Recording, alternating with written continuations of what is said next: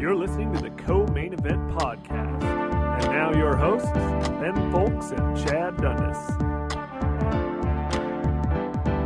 That's right. You're listening to another episode of the Co Main Event Mixed Martial Arts Podcast. I'm your co host from BleacherReport.com, Chad Dundas. And joining me, as always, from MMA Junkie and USA Today, it's your friend and mine, Mr. Ben Fowlkes. Ben, the Co Main Event Podcast has a new logo and a new website, That's right. but it's still just the same old show. As evidenced, I think, by the fact that we totally jinxed the shit out of Demetrious Johnson during last week's show. Did we though? I mean, I feel like I knew it was happening as it happened. Like as we Really? were talking about it in my mind, I was like, "Oh, we're jinxing the shit out of Demetrious Johnson." I didn't fully understand the gravity at that stage, Yeah. but I came to understand it over the next week or so. Does that mean Demetrious Johnson will not be buying one of our new T-shirts soon to be out? I mean, I don't know. Uh, He probably made a healthy paycheck, despite the fact that he. uh Do we offer them in men's small? I, we, we can get whatever size the champ needs, man. The former Okay. champ. Feels like he's a tank top guy. Oh yeah, I think that that's. I think there's a good chance we can hook Demetrious Johnson up with a with a tank top. Okay. You know, I just came from obviously the gas station down the street where I stopped to get my uh, rainforest coffee. Yep. Yep. And this is going to let people in a little bit about what's going on here in Montana. But naturally, in the gas station are two video poker Keno machines. Yep. Because what? Why even go to a gas station if you can't gamble there? Like it's just a waste of your time. Now I've kind of I've been living in Montana long enough now that that's not really news to me anymore. I'm I, I barely even notice it until today. I notice in the gas station at the gas station video poker machine there is a sign on it that says reserved. Someone fucking reserved the video poker machine in the gas station, which the moment you even speak up to ask for that, they should immediately call like a gambling addict's hotline for you and just hand you the phone. Probably somebody has to roll in on their lunch hour, my man. Go in there, uh, Okay. you know, get their cup of noodles, get an ice cream sandwich, big old fountain pop, and spend the hour uh, Losing the money they have earned that morning. trying to strike it rich on the Keno machine. You don't want to roll in for your lunch hour, your scheduled hour gambling hour, and find some other a hole has the the Keno machine locked down. You your time is limited. Does he understand that you are dealing with a limited window? See, I'm now mad on behalf of the the reserved You, patron. you reserved that, didn't you? yes, yeah. That is your when machine. we're done here, I'm going over there, and the the day that I hit eight out of eight, you and me are done. over. So if I had tried to sit down there, put a dollar in the machine, that'd be like, whoa, whoa, whoa there, tough guy. That's Chad Dundas's machine. That's what do you think you're doing? That's exactly right. Because That's you Big Chad's. you have been to the gas station enough to know that the people who work there are very loyal. That's how I would describe them. Yeah. Very loyal, also uh, interesting tattoo choices, I'd say. Hey, don't forget about the upcoming co-main event podcast book club. We're all reading Fletch. Remember that? It goes down Friday, August 31st. That's just in a, in a few weeks. And as far as we know, wait, the Kindle version will be available tomorrow. Yeah, I already got a physical copy though. Well, I, yeah, I had a pre-existing physical copy, but there are people out there listening to the sounds of our voices that are going to want to hook themselves up with the ebook version. Yeah, and again, I feel like we've said it a few times, but it's true. You can really blow through this book. It is like 90% dialogue and it's really fun and quick and funny. And, uh, yeah, even if you, I mean, you could pick it up. I'm not saying you should do this. You could pick it up probably two, three days before the book club podcast and you could still finish it up. You know what you're doing right now, though, right? You're setting people I'm- up for disaster. I'm being realistic. Some motherfuckers are staying up all night now, the night before the podcast drops, cramming Fletch. I'm sure they've had worse nights. I'm saying get it, get an early start, everybody. Okay. Responsible old man Dundas here with the advice you know you're not going to take. Remember, that's August 31st. If you want to get your comments into us, you can send those uh, through the podcast. We will read them as we record the, the show. It's going to be a fun time. I'm looking forward to it. We got music again this week from our guy, The Fifth Element, a music producer from Fort Worth, Texas. If you like what you hear from him on the show, you can check him out over on Twitter at The Fifth Element, Facebook.com slash The Fifth Element, or SoundCloud.com slash The Fifth Element Official. As you know, That's the word the with an A. Ben, before we move on, tell the kids how they can get down with the with the Patreon. You go to patreon.com slash co-main event, find all sorts of good stuff, live streams, serialized noir fiction, uh, all kinds of extra goodies available just to Patreons of the CME. Also, we'd be remiss this week if we did not uh, give a shout out at the request of Patreon subscriber Henrik Nilsson to quote the fictional country of Sweden. So shout out Yay! to the fictional nation called Sweden. Three rounds as usual this week in the co-main event podcast. In round number one, I mean, you gotta admire the big brass balls on Henry Cejudo. Here is a dude who wins the flyweight title via razor close, borderline dubious decision from the most dominant champion in the UFC and keeping in mind that this win merely pulls him to one and one against said champion, jumps on the mic while the upside down belt is still warm from the clammy fingers of Dana White and starts talking about how he deserves a super fight. Grapefruits. Grapefruits, Ben. Brass grapefruits. Big brass grapefruits swinging around between the legs of Henry Cejudo. I, it's you keep making it more graphic. I don't understand why. And in round number two, Tilly Dills and Stills. And in round number three, it's official. Eight days after taking a plea deal for tossing a metal hand truck through the window of a UFC charter bus, Conor McGregor is booked in the biggest fight of the year against the guy he threw the hand truck at. All that plus, are you fucking kidding me? Just saying stuff in Master Tweet Theater. But first, like we always do about this time, let's do a little bit of listener mail. Listener mail. First piece of listener mail this week comes to us from Irish media personality Eamon Dunphy. Hey, I nailed that on the pronunciation. I'm sure you nailed it. it's probably Eamon. Eamon Dunphy. Well, maybe you just go ahead and do the accent now if you're gonna go all that. He loves the show, apparently. Did you see UFC 227? He writes, because I didn't. Apart from some Fight Pass cards, I've never skipped out on an event. Sure, I read that the DJ fight was good, but I got a good night's sleep instead. Then in parentheses, he says, Irish fan.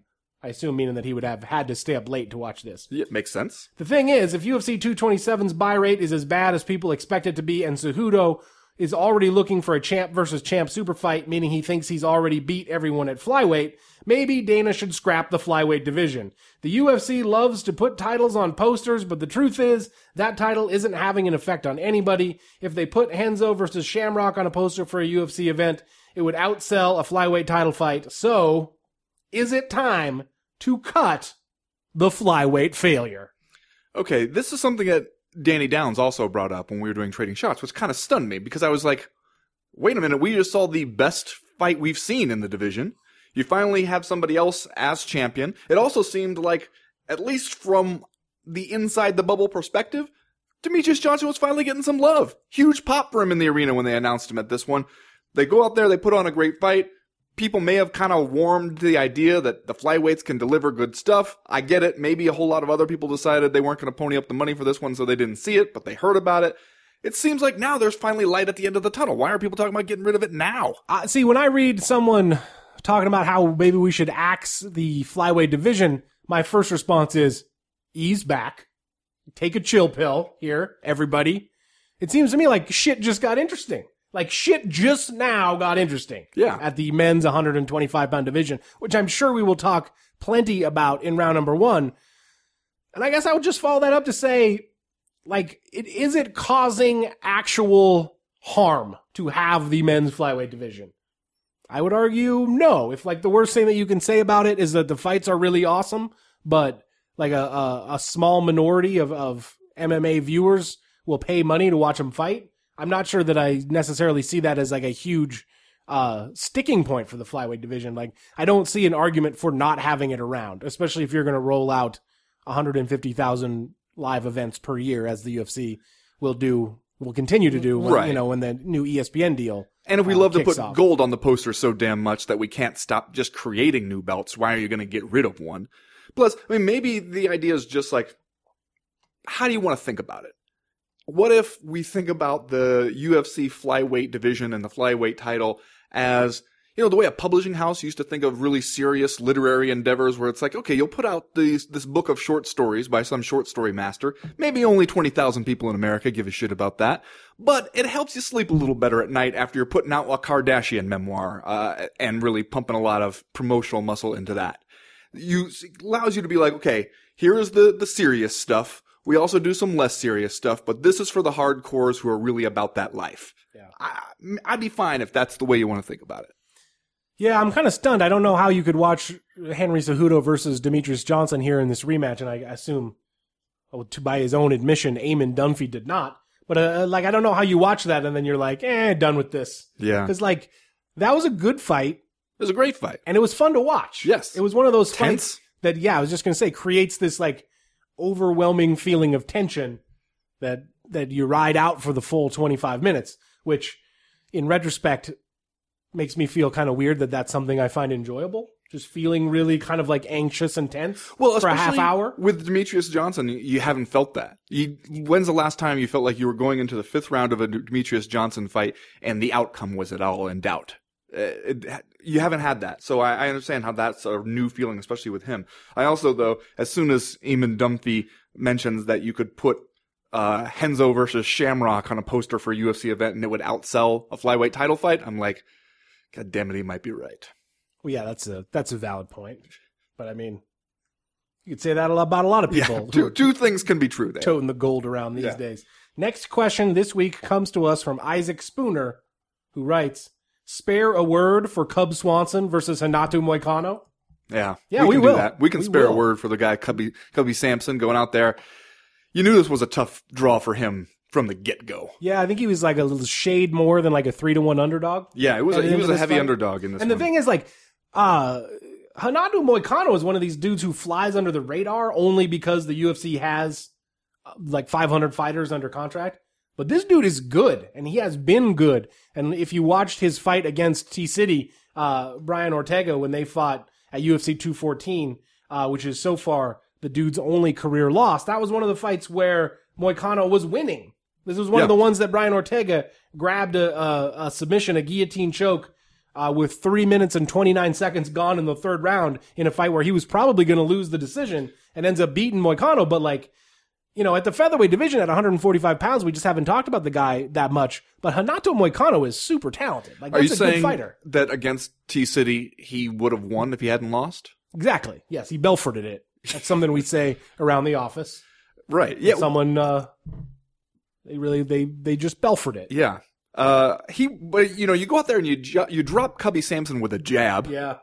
right there, you kind of open some eyes. And then even when he had uh, Swanson a little hurt and he goes for a takedown, you're thinking, what are you doing trying to take the guy down when you just you, you pieced him up on the feet a little bit and then he he chokes him out there and you're like, okay, I guess you knew what you were doing. But I was a little bit I found it curious afterwards where he gets on the mic and he's like, I want the rematch with Brian Ortega for an interim title fight. And I was just like, okay, Now that's a realist right there, I my understand. friend. He knows how shit works around here these days. I understand how you might have arrived at this conclusion if you're Renato Moicano, that where you think like, okay, how does this all work? What's actually like a legitimate possibility? I know Max Holloway. We don't know what his situation is. The belt's kind of uh, out of commission. Uh, Ortega needs a fight. He was the next guy in line. I had that loss to him. You know, I want a belt, but I'm not going to get the real one. Therefore, like I'll ask, and it's just like, I wish they would have cut to Brian Ortega in the crowd right then. Uh, we saw him earlier in the crowd, you know, doing flashing the LA sign. I wish they would have cut to the look on his face right then. He's been like, "What? Fuck that, dude." There's no, there's no upside to that fight for if you're Brian Ortega. Like he already said he wouldn't fight for an interim belt for good goddamn reason. When you see how quickly those things can just disappear when the UFC decides it's not convenient anymore, and then you want him to fight a guy who he already beat after coming close to losing and say like, all right, put your your title shot basically up for grabs for that nothing belt that you already turned down against a guy where there's not that much of an upside for you if you if you beat him again. Like there's just pick out somebody else is what I'm saying to Renato Moicano. Put yourself in a better position for later on instead of trying to think about how do you put some gold around your waist right now because that plan while it has some pragmatic elements to it I think it can do better. Shout out, by the way, to whoever produces the uh, the segments where they show people in the audience at the UFC events because this one at UFC uh, 227 that went from Chris Pratt to Kelvin Gastelum, and we thought Kelvin Gastelum was going to win Best Dressed of the Night when he was wearing it was like a, a salmon colored blazer with like a, a plaid pattern on it. We thought he was going to take that home until we saw Cody Garbrandt walk in wearing like what was it, a suit with like birds all over it or something. I don't know what the fuck it was, but it was glorious. A friend of mine commented how that suit would make a really nice couch. Yeah, yes, there you go. So we go from Pratt to uh, Gastelum in an awesome suit to Brian Ortega dancing for the for the hometown fans and throwing up the L.A. Smash cut to Matt Hughes wearing an, a shirt that says eight man on it, which I assume he's trying to advertise something, but I don't even give a shit what it is. Probably like eight man football played in Hillsboro or Yeah. something. Because they uh, don't have enough kids in the high school to, to play a full squad. Matt Matt Hughes in an eight man t shirt. I'm into it. Pan down Chuck Liddell. Whoever booked this Growing up is, is knows what I want. they know how I'm spending my Saturday night. Yeah, they really they took you to like the a kind of devolution in a way there. What about uh, what can be said, Ben, about our guy Cubby Swanson, uh, Kevin Luke Swanson, yeah, now the the loser of three in a row, dating back to December of 2017 when he lost again uh, by guillotine choke to Brian Ortega. And I mean, you look at the guys he lost to: Ortega, Frankie Edgar, and Renato Moicano. Uh, that those are all uh, good good fighters, like nothing to sneeze at there. At the same time, 34 years old for Cub Swanson, th- loser of three in a row.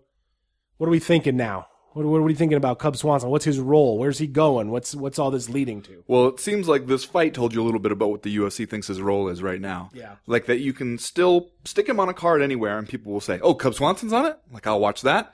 Who's he fighting? A guy who previously I probably did not care that much about or even know. Uh, but if that guy beats Cub Swanson, now he's somebody that we know. And there's a value in being those kind of guys, but you do wonder how long you can do it if you're just, you know, you're, you're losing, you're losing to the top of the division. And yet, man, if I'm Cub Swanson, every time they call me up and they're like, all right, we got a new young killer streaking up the ranks. What do you say? You and him six weeks from now. And you're just like, man, can I get a peer? Can I get somebody else from like the bottom half of the, the top 10 maybe who, or can I just get somebody like another one of those where it seems like just two guys who are going to go out there and throw hammers at each other's head and it's a fun fight and we're not thinking about rankings necessarily. Because it seems like they've been trying to slot him into this role for a while. Remember when he fought the Korean Superboy and it seemed like, okay, that one felt like that's what was trying to happen there. And Cub Swanson raged against the dying of the light there, beat the Korean Superboy, said, I'm not that stepping stone yet. And now it seems like he is becoming that stepping stone. And he's an effective one because people care about him. They like to see him fight. He has an exciting style. He's going to go out there and give you a show. Uh, but not giving him a whole lot of easy nights of work here. So you're saying the next time the UFC calls Cub Swanson and they're like, Mirsad Bektic, what do you think? Cub Swanson should be like, hold on, I'm gonna go ahead and conference in Darren Elkins real fast. Maybe we can get something done. Ben, I mean, if they call me, if I'm Cub Swanson, they call me and they say, they even start to say Zabit. If I even, he- if I even hear like a Z sound, if I hear a Magomed anywhere in the name that you offer me, I'm going, oh man, I think it's a bad connection. I can't hear you, Sean. Yeah. Going through a tunnel, Sean. Sorry. If I were a Hollywood casting director, which why not? I mean, any at any point I could become one. Yeah. I'm putting Cub Swanson in everything. Every crowd scene I've got where I need somebody who looks tough. Firemen, cops, uh, professional fighter, mercenary, Well, see, and he's got the, legionnaire, between the mustache and the tattoos, he can Yes. do all that. Cub Swanson. And he's done a bunch of stuntman work and stuff, hasn't Has he? Yeah, he's done like TV movie stuff. I'm telling you. I'm putting Cub, Cub Swanson is going to be like my calling card. Yeah. You'll be sitting at home watching a show. You'll see a gladiator clink by in his armor, and you're like, "Oh, that's Cub Swanson. This must must, be a be, Chad a Chad Dundas joint." Yeah, uh, he can also do kind of like an Eddie Murphy thing where he can play the leader of a prison gang, Yes, but also the prison guard whose job it is to like break it up. Yes.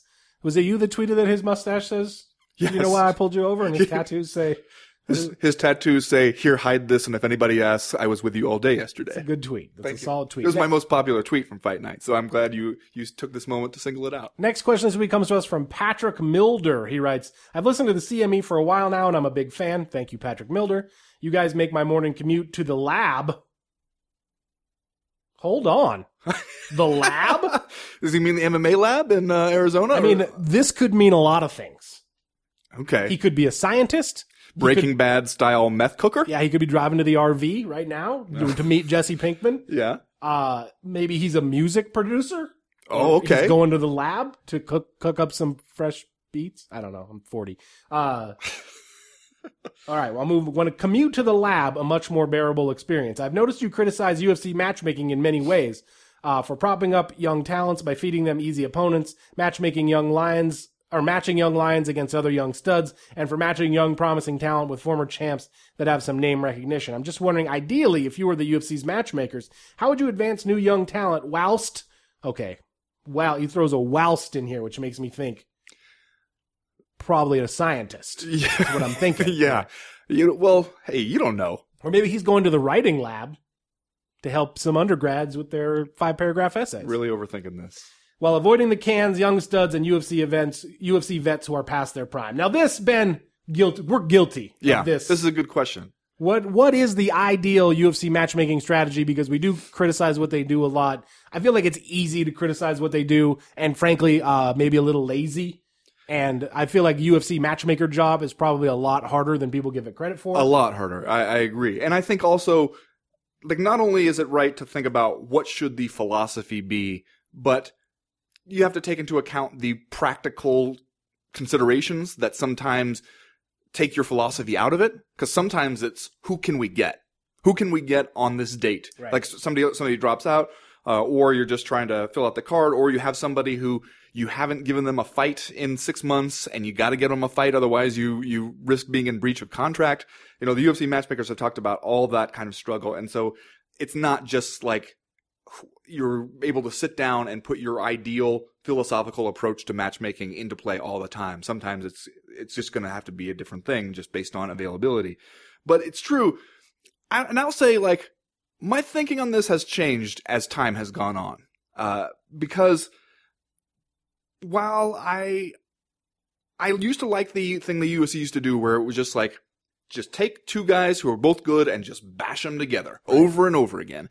And it was, it made sense, especially when you look at how those things have gone in the past, where if you're trying to match this guy against this guy because you want this guy to win, and you're, you're thinking ahead, like, hey, fighter A beats fighter B so that he can fight fighter C later on, you don't know, you're not always going to get the outcome that you want. And so you have to be able to make matches where you can deal with it either way. No matter who wins, you, you got something you can work with. You, you don't want to do basically the Sage Northcutt thing where you match him up against the Bryan Barberenas of the world. And when Bryan Barberena wins, you're like, eh, we don't really have an, uh, a plan for that one. Like we only planned on this one guy winning. And so eh, people can see it when you're doing it a lot of the time.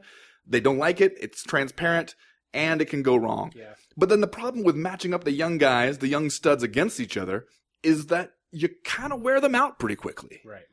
No, I agree, and I think that at this point, my thinking is sort of a mismatch or like a, a mishmash of both of those philosophies. Because the thing that makes the UFC great, or has historically made it great, is its ability to match the best against the best. Right? It's like when the UFC was was at the high point of its wave of popularity and arguably going through the golden era.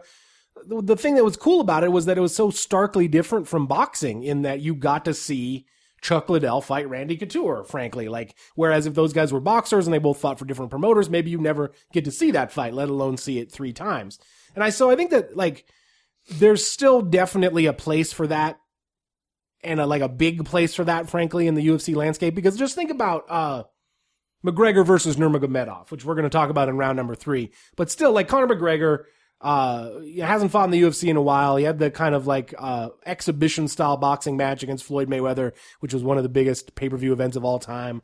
Uh, he had the thing with Nate Diaz. Doesn't isn't one of the things that makes Nurmy versus McGregor feel awesome that it's like a return to uh like the best versus the best. You have the Yes. champ, the guy who's the champ now against Conor, who never uh rightfully lost his belt. It's not like a gimmick match for Conor. It's not another Diaz fight. It's not him going up to 170. Yeah. It's like, it's right where he should be fighting the best fucking guy. Yeah, no, and th- I, that's what I wrote in my column after they announced it was basically like, here's the rare instance where the money fight is also like the most logical and like legitimate fight that you can make there, and that doesn't happen a whole lot. Yeah. lot, you know, and and I understand how, especially the we criticize, and maybe we just did the practice of taking veterans and using them to build up young guys, Right. Throwing them in Right. there, um, and yet that is just kind of a staple of the Yeah. fight game and has been for a long, long time. Yeah, no, I, yeah, I, I think there's there's a place for that also. Uh, just just to finish my thought though, like in terms of a like a mishmash of philosophies, like I, I continue to want to see the very best fight the very best in the UFC, but at the same time, and especially today when you're doing so many events and you got so many people under contract, and we're struggling just to like figure out who these people are. I think that there is also now a place for building people up. It's like you have to get to a particular threshold, and after that, best fight the best. But like, look at Yair Rodriguez, right? Who seemed like he was uh, uh, riding a bullet train to the top, and then they kind of fed him to Frankie Edgar a little bit too early. And like, who knows if he's ever going to be able to be rehabilitated from that? Clearly, Now they want to feed him to Zabit. Right. Now his UFC career, uh, you, you don't want to say it's ruined, but it's like taking a weird turn now just because of that. So like, I think there's a place for building guys up to the point where they feel really essential to the, to the competitive atmosphere in the UFC and then throwing them in an empty crown royal bag and shaking it up and see who comes out. Okay. I, I guess, like you talk about getting them to that level. You see what's going on in the contender series, especially when you see like Greg Hardy. Have you seen the dude Greg Hardy is going to fight tomorrow? Yeah, yes.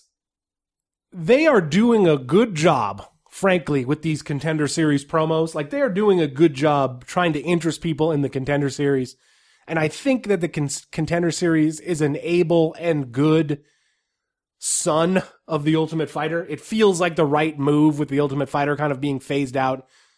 But it felt super manipulative to me to get me super involved with this heavyweight dude uh, as part of this like well produced vignette about his life and then at the end they're like tune in on tuesday when he fights greg hardy and i was just like oh so this guy that i spent five Yes. minutes like Is gonna get emotionally investing in is about to get knocked the fuck out in like 22 seconds Yes. great Yeah. at the hands of a, a guy who who we can at this point all agree is not the kind of guy you want to root for Kind of a problem. Yeah. yeah. But they're, I mean, they're doing a good job, frankly. Like, I've seen a few of them now. They the one are. from last week, too, they did the same thing. And, like, you get to see just like a glimmer. And again, they're not like reinventing the wheel. As we've said before, the UFC kind of only knows one way to sell fights and they're going to stick to it. But, like, man, when they stick the landing, you get to see just a glimmer of like what the UFC promotional machine is capable of. Yes. And in the case of the contender series, producing all this content at a fraction of the usual cost. There you go. Uh, last question this week comes to us from Westminster Davidson. Okay, that's definitely a real person. writing us, I assume, from his uh, his boarding school, East Coast boarding school, where his parents sent him uh, to prep him for the Ivy League. Yeah. He writes, "Guys, Kevin Holland didn't win the fight, but this crazy motherfucker won my heart. Would like to hear my two favorite shit-eating wild men discourse that shit. Do it. Yeah. Now that that was a good way to kick off a UFC pay per view. It was just, with some, silly fucking bullshit. crazy shit. Yes. But again, like, and Kevin Holland is one of these dudes who came off the contender series, right? Yeah. He's got got his entree into the UFC because he won a fight on the contender series.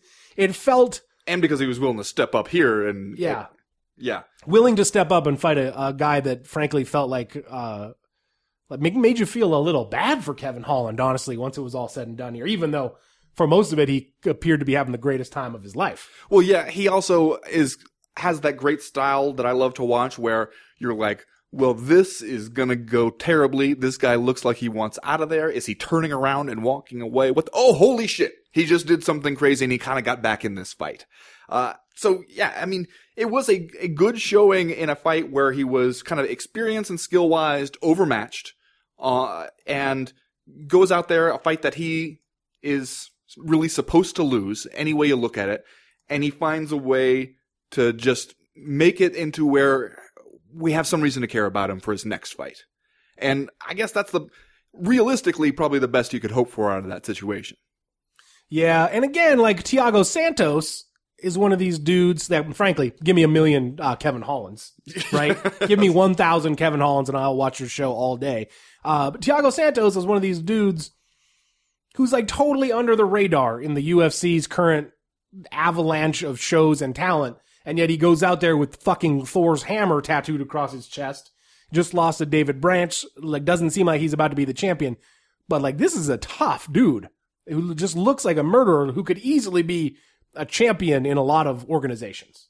And he's just out there, just another dude in the UFC, just being a straight up killer. Thor's hammer tattooed across his chest. I thought it was a gavel. Maybe like he's a really he's a judicial enthusiast. Okay, maybe, and that's why uh, he had beef with David, the executive branch. There you go. Man, we're retroactively really Build- turned that one into building something. Building storylines Yeah. over here. Anyway, that's going to do it for listener mail this week. If you have a question, a comment, a concern that you would like to air to the podcast in future weeks, you know how to do it. You go to the website, co-mainevent.com and click the link in the top right hand corner of the screen that says email the podcast. That'll get you in touch with us. While you're there, you can sign up for the Breakfast of Champions newsletter. That comes out every Friday morning to catch you up on the news and notes that we miss on all the days that we are not recording the podcast. Ben, stuff is happening. Things are happening behind the scenes that people don't even know about. But the Breakfast of Champions is going to get kind of like a uh, a reboot. That's right. We're talking about it internally. A facelift. We're having a lot say. of internal conversations, meetings, and memos flying back and forth about what what's going to happen with the Breakfast of Champions. I did want to say I think there's going to be cool stuff in the new version of the Breakfast of Champions, perhaps with added opportunities for people to be able to listen to us talk. But if the people are out there and they, they there's something that they want from the Breakfast of Champions, let us know because we're taking suggestions right now. Tasteful nudes. How about? I'll just throw that one out there. Yeah, tasteful nudes. Tasteful nudes. Not us, but maybe Sir Nigel. Maybe I will draw Chad like one of my French girls. Gross. Anyway, go to the website, sign up for the Breakfast of Champions. If you don't like it, it's super easy to unsubscribe, but we are going to be doing some different stuff with it coming up, and we want to hear from you about what maybe would interest you, what would make you look forward to the Breakfast of Champions every week. So if you got ideas, uh, hit us up. As for right now, though, we're going to go ahead and get started with round number one.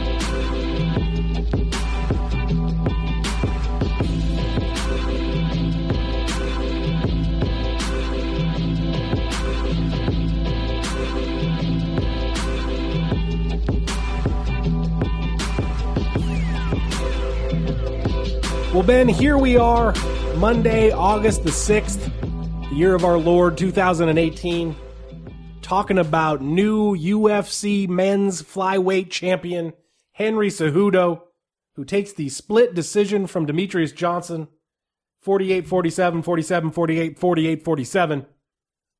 And the as the co-main event of UFC 227 this past uh, Saturday night at Staples Center in Los Angeles, the hometown of Henry Cejudo. Let's start with the decision, then maybe we can talk about the fight, then maybe we can talk about both these guys moving forward.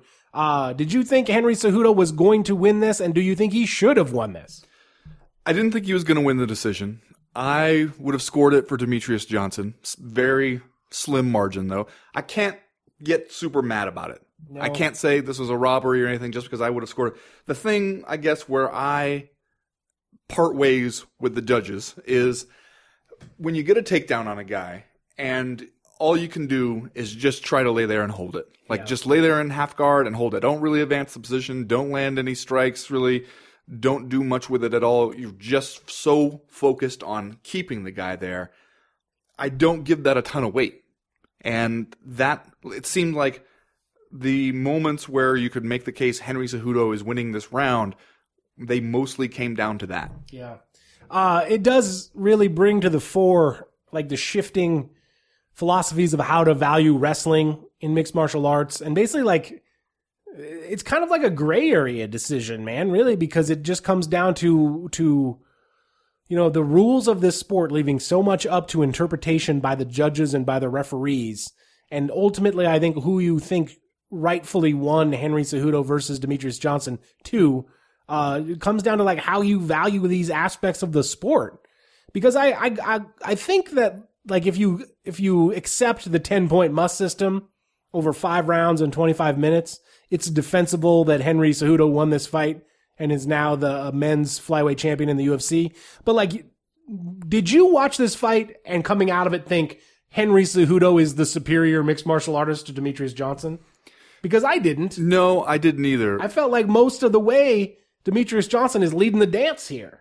But it's just that like the momentum swings are so noticeable in that what was it, the second, fourth, and fifth round, Cejudo scores takedowns with a minute or two left on the clock. Other than that, like I felt like Demetrious Johnson was kind of having his way.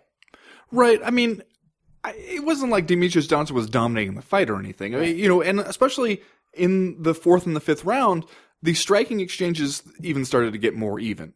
And maybe I mean we can chalk some of that up to injuries that we can talk about a little bit later. What Demetrious Johnson said he suffered in this fight, but. Uh, Henry Cejudo was kind of closing the gap there, and so I think that I can understand how the judges seeing, especially like you know in the fifth round or something, you see where it looks like the striking is fairly even, and then he also gets a takedown. You're like, okay, well that's the deciding factor for me. All right, you know maybe, but I thought that when you know if you're coming away looking at it as a broad picture and being like, who do I think is the better fighter out of that?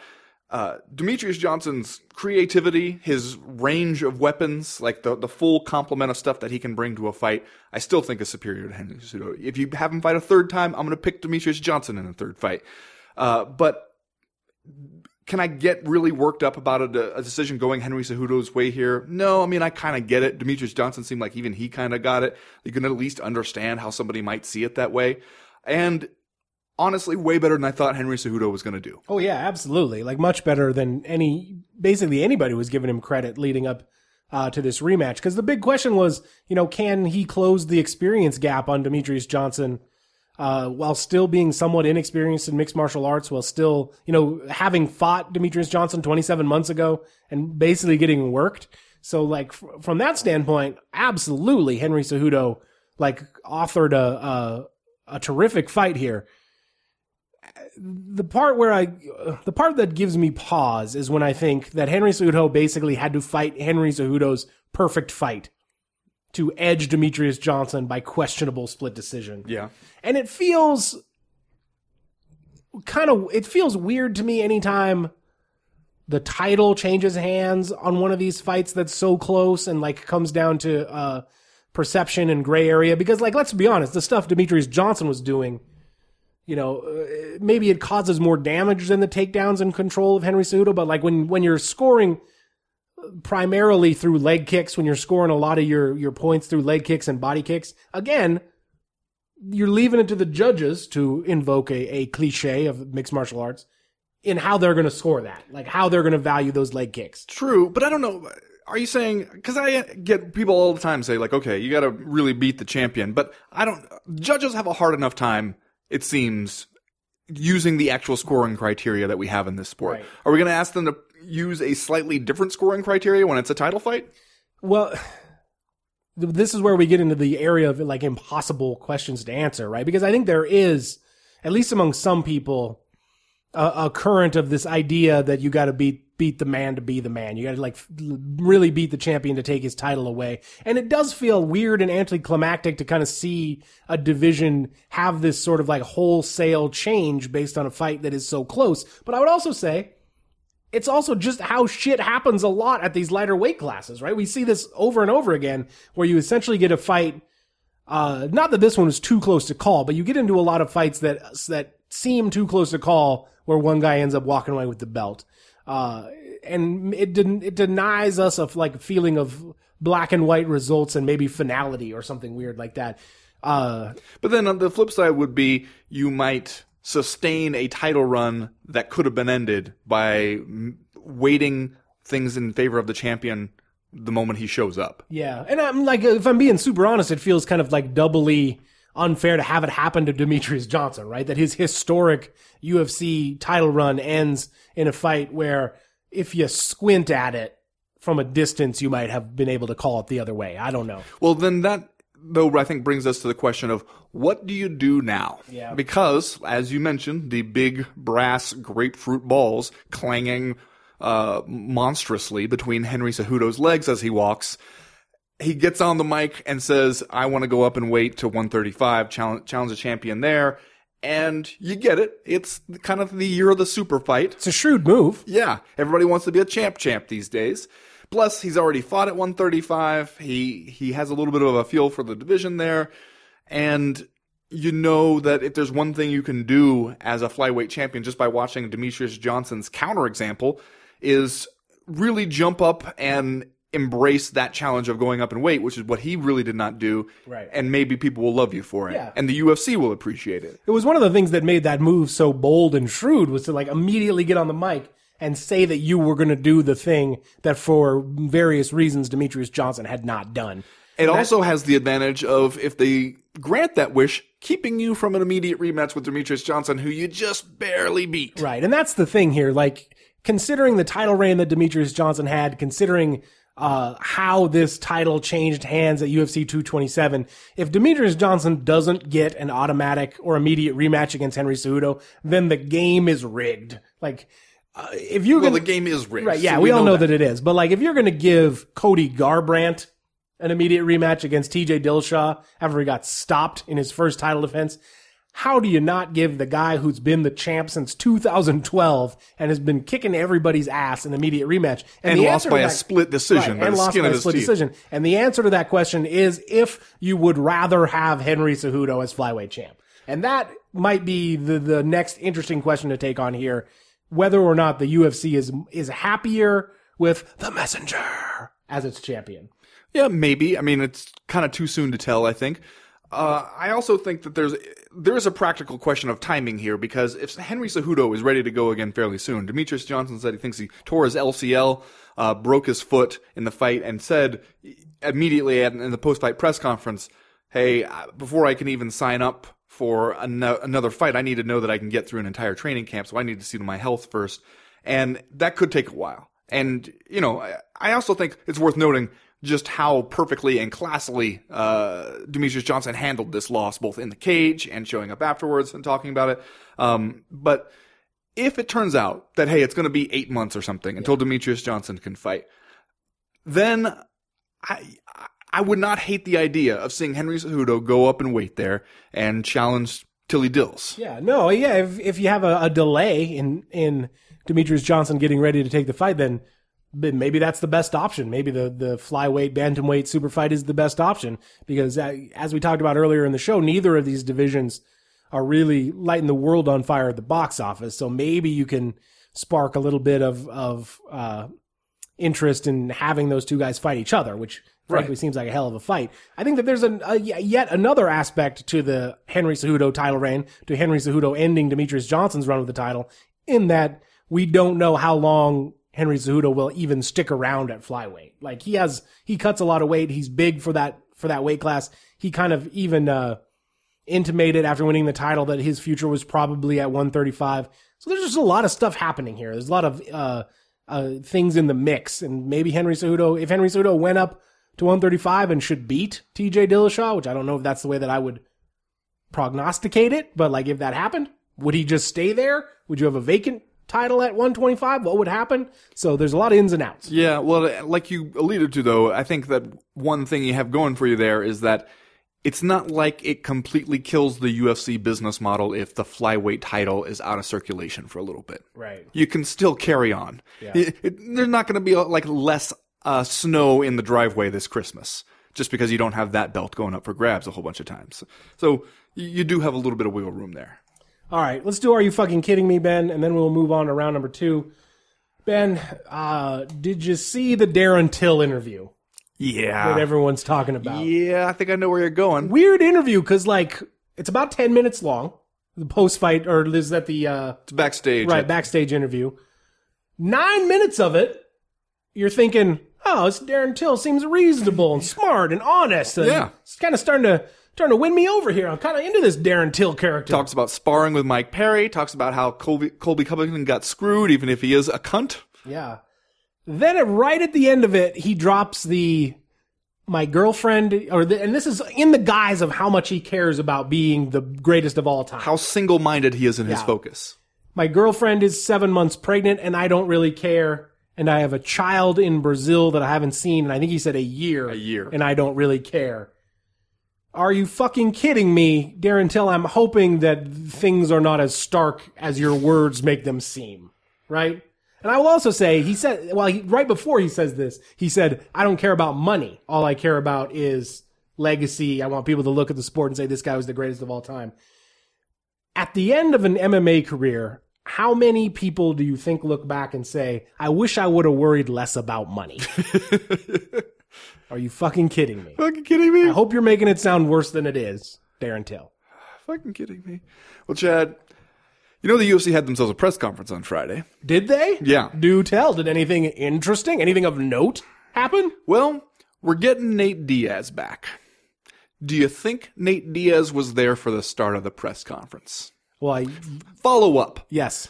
Do you think that once he arrived, Nate Diaz stayed for the entirety of the press conference? Um, no. I'm just gonna guess no. Are you fucking kidding me? The Nate Diaz software is running exactly as it was written. From start to finish. Fucking kidding me? You fucking kidding me? You know who uh who was awesome was when Dustin Poirier followed up with his own tweet. Yes. When Diaz tweeted, "I'm not fighting at that show, f the UFC," and Poirier came right back with, "I'm not fighting at that show either." sure. Why Fun not? stuff. I, I, mean, that's just now we're having fun. I think I saw maybe it was Brett Okamoto from ESPN. I think somebody posted a picture of Dustin Poirier with his phone composing that tweet, and you could see the joy on his face, knowing that this one was going to be a winner. About to hit a home run. That's going to do it for round number one. We will be right back with round number two.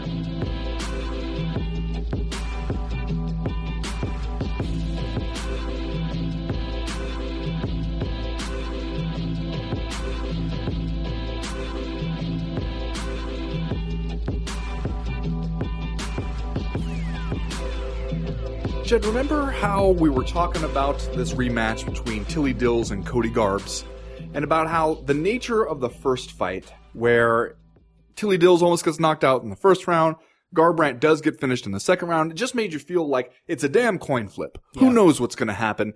These guys could fight a hundred times and each one of them win 50.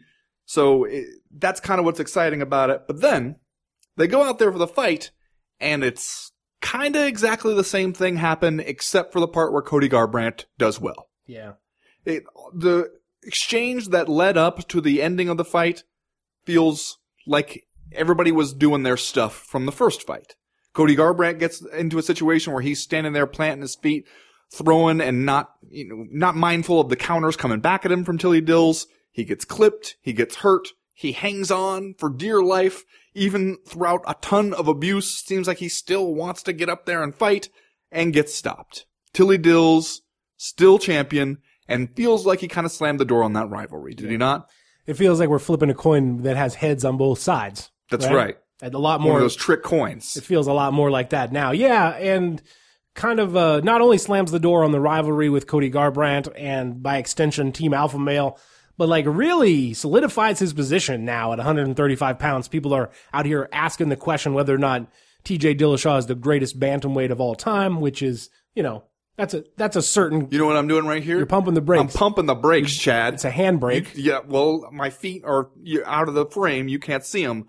But yeah, pump the brakes. Well, even talking about who is the greatest men's bantamweight of all time is kind of a a, a certain kind of conversation, right? Because you just don't have not a lot of of, uh, of people even in that discussion. It's not a it's not like anybody's out here putting up uh, Demetrious Johnson style numbers at at 135.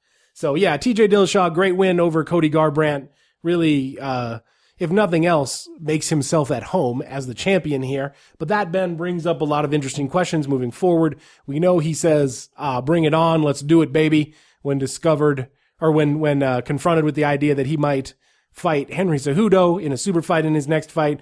You've got Dominick Cruz now just recently medically cleared to return to action, floating around always at the top of the title picture. And you've got probably the most under the radar title aspirant in the entire UFC in Raphael Assunção. So where do we go here with, with Tilly Dills and 135?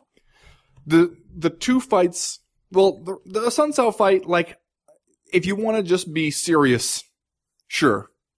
If you want to have fun and make money, Probably not.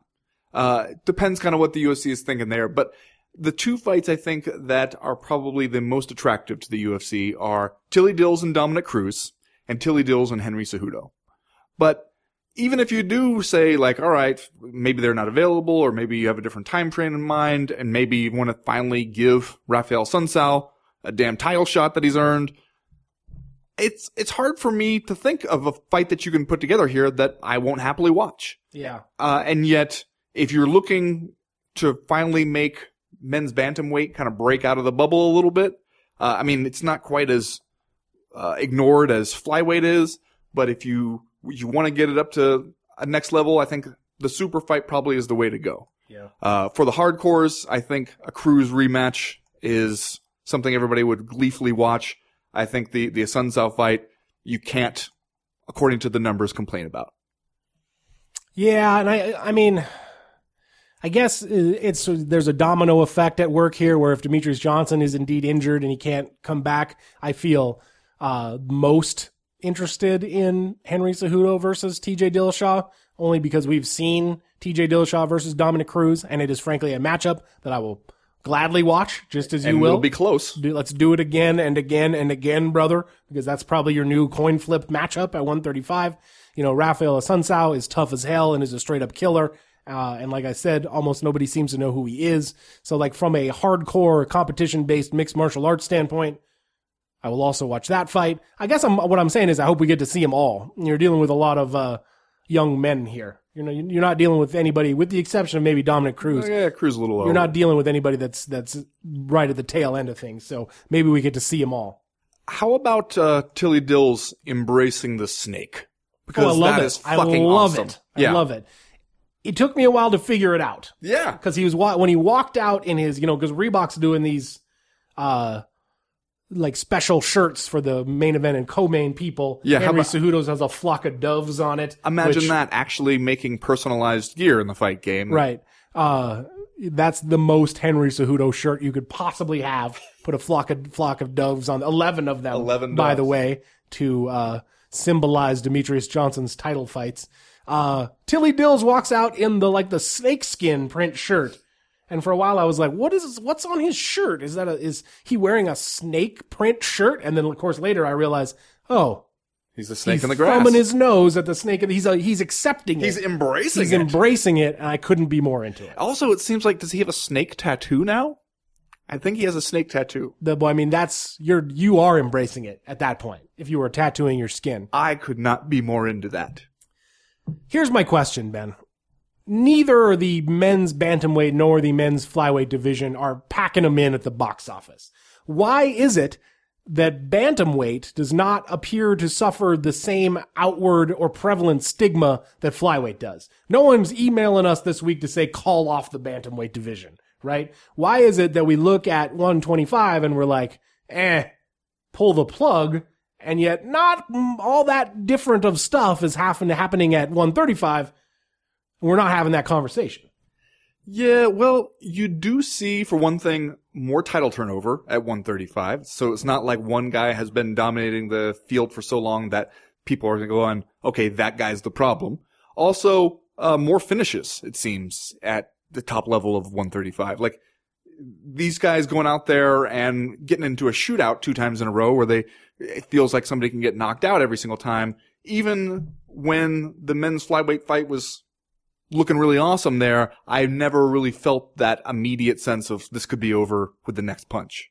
So maybe some of that explains it. Well, yeah, and that's maybe a stylistic compliment to uh, TJ Dillashaw and Cody Garbrandt. Speaking of which, Ben, what do we do with the 27 year old Cody Ray Allen Garbrandt at this point? Because remember when uh, when he was going to be a big deal? I was do not remember that, long ago. No, it was not. Now he comes off back to back stoppage first and second round TKO KO losses to the nemesis TJ Dillashaw. Think you just like it, it does is this a turning point? Does this feel like uh like Cody Garbrandt just took the off ramp from the freeway? Like what's happening here? Do you think he can make 125? Oh hell no. if anything, Well- that guy's going up, right? Well, if you're having trouble standing up to the uh, punching power at 135, you could have a problem if you go up to featherweight. I if I'm Cody Garbrandt right now, what I'm hoping is that you give me some scrub I can just knock out and get back, remind people that I can do that. And then I hope Dominick Cruz comes in and beats TJ, TJ Dillashaw and I get to fight Dominick Cruz again. Because then you got a round robin. Yes. Right. You've basically created a closed loop where Dominick Cruz beats TJ Dillashaw, Cody Garbrandt beats Dominick Cruz, and TJ Dillashaw beats Cody Garbrandt. On and on as a flat circle That's into right. infinity. Yes. Until Cody Garbrandt, uh, his tattoos fade, the weird alt-right haircut gets gray, and uh, Dominick Cruz tears every ligament in his entire body. If there's anyone who feel where it feels more fitting that you discover that his name is Cody Ray Allen Garbrandt, I can't think of it. What are you saying? I just seems like that's a perfect name for him, for Cody Ray Allen Garbrandt. All right. What do you make of TJ Dillashaw's? I guess I'm going to say indictment, but it just sort of sounds like at this point everybody's just saying their truth. Everyone's just speaking their truth at 135. That Garbrandt fights in a way that he doesn't really have the chin to back up. Maybe. Uh, there might be something to that. At least it seems if you look at the two matchups with TJ Dillashaw that, uh, he, maybe he's so invested in his own punching power that it's harder for him to accept that maybe he can't handle the, uh, the shots coming back. Or you can just get clipped. And as we saw with TJ Dillashaw in the first fight, I mean, sometimes you can recover and sometimes you can't. I mean, if that just happened at a later point in the round, it would be kind of a, a reverse scenario of what happened in the first fight, where because Cody Garbrandt was still he still wanted to be in that fight. If that had happened, you know, 20 seconds before the end of the round, the way it did happen to Tilly Dills in the first fight, then maybe he survives and maybe he's the one who who lands a knockout blow in the second one. So I don't know. I I would resist the urge to make too many broad sweeping statements about what Cody Garbrandt is capable of for the rest of his life based on what happened in this one fight. Still very young, only 27 years old. Uh, Sir Nigel Longstock is here, you guys. It's been a while since we caught up with him and played Master Tweet Theater, so we're going to do that right now.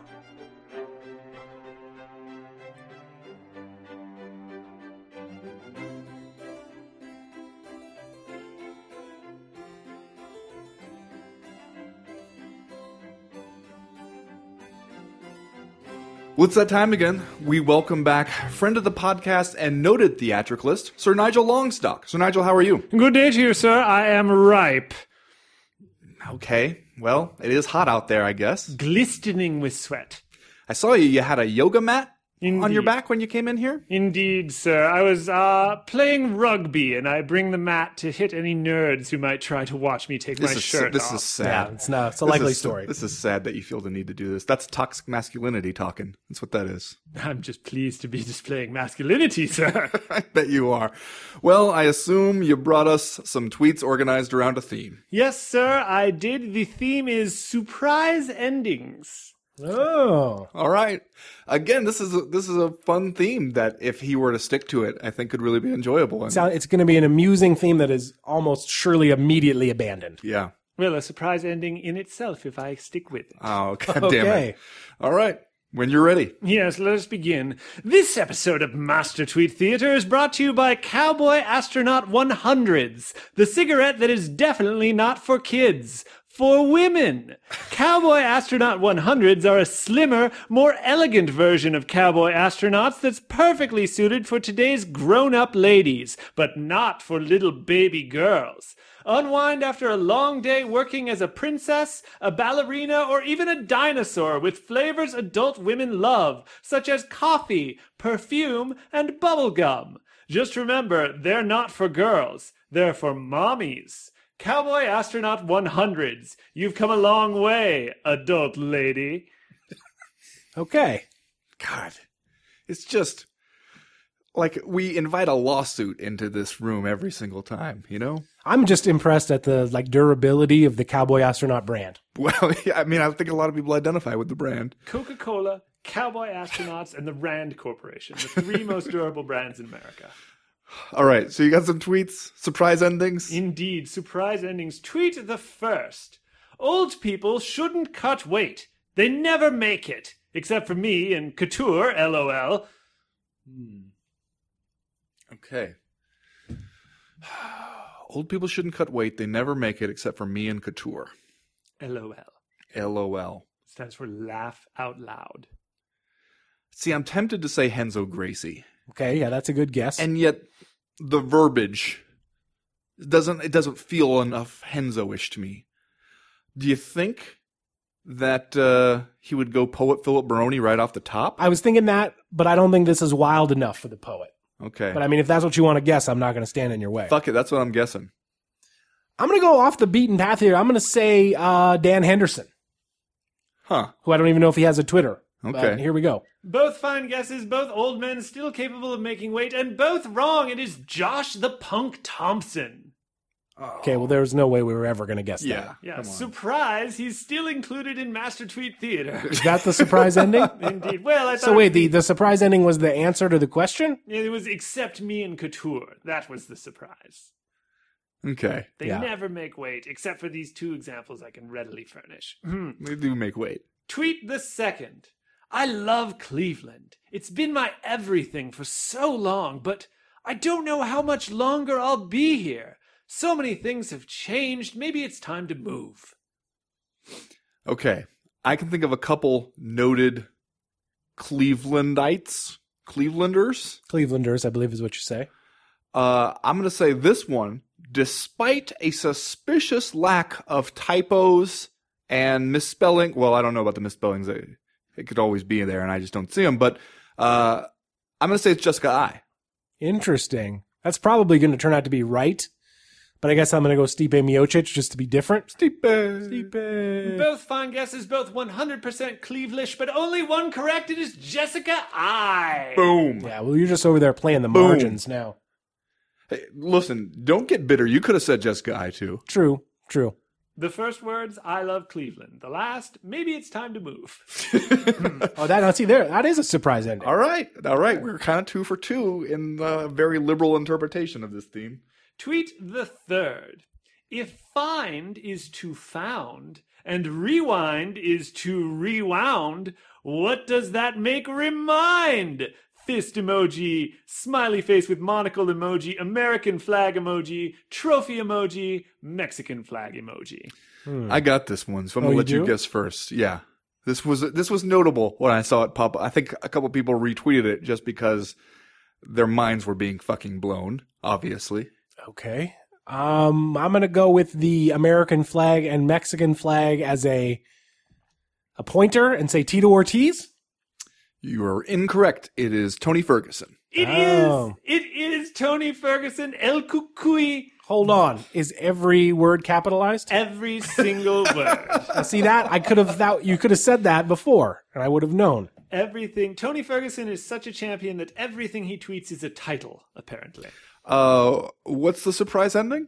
Uh, the surprise ending is that this doesn't make any goddamn sense. Is that a surprise? I mean, that's a very Tony Ferguson tweet. It is. Now that I know he authored it. This one doesn't doesn't quite fit the theme. I'm going to be honest with you boys. Finally, Maybe the surprise ending was that he actually got our hopes up that he would stick to the theme, only to be dashed. surprise. What do we do? We make it three you. three tweets. Three tweets. Well, two, uh, two and a half. yeah. You know, Brownstein said a good ending is both surprising and inevitable.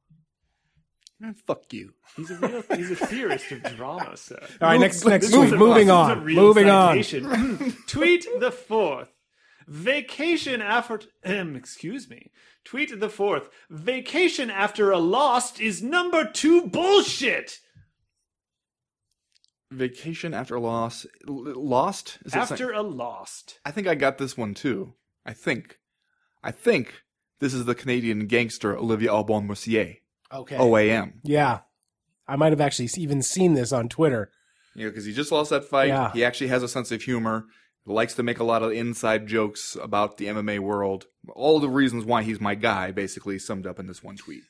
I'm gonna go with you. I'm gonna say OAM here. It is it is Olivier Aubin Mercier. Great, isn't he? Nailed it. We all love him. Hmm, I just like to say his name. Tweet the fifth. The new iPhone sucks. Thumbs down emoji. Here, new iPhone. Middle finger emoji. Is there a new iPhone? I believe the tweeter in question has acquired an iPhone new to him. Him. Yeah, I'm gonna say the poet Philip. Baroni here, Oh, Just God to- damn it. just to pound the nail in. All right. No, that is that is a guess that is probably going to end up being correct here. I'm going to say fuck who loves emojis? Tito Ortiz? Both fine guesses, both liable to offer the phone an obscene gesture, and both wrong. It is Nate Diaz. Okay. Okay, well, see, it makes sense that Nate Diaz would not know that the most recent iPhone came out like a year ago. Also, what's the surprise ending here? I the fact that he says here new iPhone and then it's a middle finger, like he's going to give the iPhone a treat, but instead the Stockton Hey Buddy. We were officially calling it a surprise ending when the Diaz brothers end a statement by flipping the bird. Yeah. That's that's, that's what we're doing now apparently. I picture him calling a dog like here boy, middle finger. Okay. Um, well, thank you for that. That, I guess, wraps up Master Tweet Theater. What else you got going on, Sir Nigel? You know, it's funny you should ask, sir. I've just finished work on an exciting project about a man whose autistic brother struggles to make it in the Minneapolis music scene. I see him. What's it called? It's called Purple Rain Man. And what role do He you was play? proud of that one. I play a rival band leader who won't stop setting off firecrackers. That was Master Tweet Theater, and that was Sir Nigel Longstock. Thank you, sir.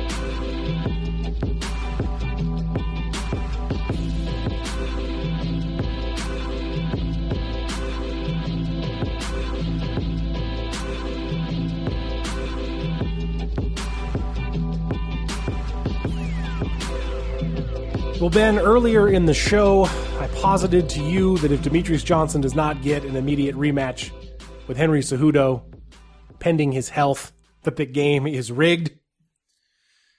Sign number two that the game may be fucking rigged, my friend, is Conor McGregor essentially rolling out of New York District Court, having accepted a plea deal for throwing a metal hand truck through the window of a UFC charter bus with the intent if you could say there was intent, uh, with perhaps striking Khabib Nurmagomedov with it. Let's just say rolling straight to the contract signing where he inks the deal to have the biggest fight of the UFC, a biggest fight of the year in the UFC, be Conor McGregor against Khabib Nurmagomedov. Because we all we're all just admitting now that the, the shit's just a game, right? That like the UFC has to come out and pretend that it's mad at Conor McGregor for a while, but really by storming the gates at the Barclays Center, he just made this shit more marketable, right? Well, It's- yeah. I mean, we're just it's a game. It's, al- all a game. It's already in the commercial. The you know the hand truck, the breaking glass sound effect. It's all there, which you knew it would be. You knew the minute you saw it that this is this is the hype reel. Uh, I was kind of surprised when I went back to look at it uh, for purposes of writing a column about it. Four months. Four months between saying this is the most disgusting thing that has ever happened in the history of the company to it being a damn advertisement. I remember that because it was my birthday. Oh, trying to take the day off. Conor McGregor shows up and throws a hand truck through the window of a of a bus. People got not everybody. I was fairly comfortable with the ratio by the time all was said and done. People got incensed. Some people got incensed on the Twitter machine over the weekend when I merely pointed out the irony of the UFC of Dana White saying that Conor McGregor throwing the hand truck through the bus window was quote the most disgusting thing that had ever happened in the history of the company and then immediately using that in the promo video to sell the fight. And I know you got to do it. yeah. You can't not use the footage once it happens. But I feel like if you can't at least nod to the irony, I feel worried about the future of the species. You're saying that's that's the difference between being a mark and being in on the in on the drama of it all. A lot of the people who got mad did seem to have McGregor as their avatar. a lot of people also seem to think that I was the one saying that McGregor's actions were disgusting. Like maybe we don't know what quotation marks are used for Well, that's anymore. possible. But that just to me added another layer on top of the whole thing because that's not me saying it. Oh no, It could be that's the president of the company. that at Connor is God 6969 does not read thoroughly to look for the quotation marks and context in every tweet. That's possible, is what I'm saying. Yeah, there you go. I, one of the things that I kind of asked myself though in writing about this was, like you said, you got to do it. You got the footage. You and honestly, it would be like revisionist history in a way to put this matchup together and not mention this personal history between them. Right. like that's that's the story of the fight. We want the UFC to tell stories when it promotes these fights. That is what happened. So it makes sense to use it. I guess the part that bothers me, the part where it starts to then feel a little dishonest, is the part where you got super mad about it and then you did fucking nothing. Right. Like that's, and the justification for doing nothing is the weakest thing I've ever heard from Dana White. And I've heard some weak shit come out of there, but like the thing where he says, well, hey, first it was, he suffered a lot of repercussions from this thing. He's getting sued. He had the legal, uh, issue to deal with, which, you know, that didn't really end up being, uh, hard labor exactly, uh, when they came down to sentence him for that. Um, but then saying, "Hey, he hasn't fought in two years. How much longer do you want him to be out? How much longer do you? How much longer do you want to see him suspended?" He hasn't fought in two years, not because of this. Right. It's not like you're not going to sell us that as like that was a suspension. That was the UFC punishing him when the thing happened four months ago. Yeah. I mean, I'm saying if I'm running the UFC, I absolutely use the footage, right? Do you use the footage- 100% use the footage to sell this fight. Do you use the footage of Dana White saying this is the most disgusting thing that's ever happened? Well, now you're starting to get to the heart of it. Because people that want to explain to me that it would be quote unquote promotional malpractice, Luke Thomas, the checks in the mail, for the UFC not to include the, the hand truck throwing incident, seem to overlook the fact that the UFC picks and chooses what it uses to promote fights all the time. Do you think that the the dominant storyline leading up to Brock Lesnar versus Daniel Cormier will be about how Brock Lesnar failed a drug test after his fight against Mark Hunt? No. Doubtful. Probably not. doubtful. So I mean, well, it's, uh, we're we're not on a uh, we are not on a strict truth telling regimen here, right? Yes. Like that, no one's troubled by that down at the Zuffa LLC headquarters. But we digress. Everything else aside, Khabib Nurmagomedov versus Conor McGregor is a hell of a fight. Yes, absolutely. It's going to be the biggest fight of the year. It's a picture perfect, almost throwback matchup of styles. I have no fucking idea what's going to happen, and I couldn't be more hyped for it. if you had to guess how this one goes, me, I say Nurmy takes him down over and over again and batters his face. And I'm not saying, I mean, I think, uh, Conor McGregor is probably not as one dimensional as his detractors would have us believe. Also, not as godlike as his followers want to believe. But I also think you haven't fought in this long. You got to hurry up and in a couple months get ready to fight one of the best lightweights in the world who happens to be incredibly strong in the area where you are weakest. Right. The two areas. Not only grappling, but also cardio. Yeah, well, Those the- are Conor's two biggest weaknesses. We Yeah. see him get tired yes, in the fights that he loses. if he can be pushed, if he can be forced to fight at somebody else's pace uh, and at somebody else's game and range uh, rather than his own, then yeah, he he can tire out. And the same does not really happen to Nurmy. I think everyone should know in advance that I have been wrong about every Conor McGregor fight. I think I have too. I thought he was going to lose to Jose Aldo. Uh, I thought he was going to beat Nate Diaz. Yep, me too. And I thought he was going to lose to Alvarez. Uh, and I think I got that one. BT Dubs, he just fucking worked those two dudes in Jose Aldo and uh, and Eddie Alvarez. But I agree with you. And like the odds came out this week, and Nurmagomedov is a slight favorite. I think Conor was going off at like plus 165. I feel like that's about right for the reasons that you just explained. Nurmagomedov is strong where Conor McGregor is weak. I mean, the same can be said for McGregor. He's, he's, his strength is Nurmagomedov's weakness. Uh, but Nurmagomedov, it seems like the way to bet here to me, just if you're thinking about Conor coming off off this long layoff, it's a pretty big task, honestly, to come back after not having fought in the UFC since what, the end of 2016. And now they're going to throw you in there with Khabib Nurmagomedov. That being said, the, the thing that like, the thing that makes me feel not 100% confident in picking this fight is that Nurmagomedov at times can be reckless. He's so aggressive. He can be reckless. And as everybody knows, you give Conor McGregor one clean shot with the left and he can shut your lights out. Right, and we've seen uh, Nurmagomedov get hurt by punches before. Like he, he, some of the fight, I think in that Michael Johnson fight, there were moments where you know he gets hit cleanly, and there's a little bit of wobble in the legs, and like you said, like whether it's recklessness or just supreme confidence in his takedowns, a lot of it is just coming straight at you to take you down and you know what's coming and he's daring you to stop it. And so, yeah, not out of the question at all that a clean left hand finds its way through there and knocks him out. Yeah. Um, but I, I think one thing you have to say about this is that Conor McGregor's in a position where even after all the shit he's done and after all the problems he's caused, he could still call his fights or uh, call his shots if he wants to. Yeah. You know, he could still tell the UFC like, "No, I don't care about this Nurmagomedov thing. Give me Nate Diaz again." Uh, you know, give me somebody else. He he could do whatever he wants to, and the UFC would go along with it just because they they know the sweet sweet money that comes with him every time you put him on a card. And for him to say, "All right, give me the absolute toughest fight, not only for me, but basically for anyone in the division. That's the fight I want. That the the lightweight title fight and my first fight back.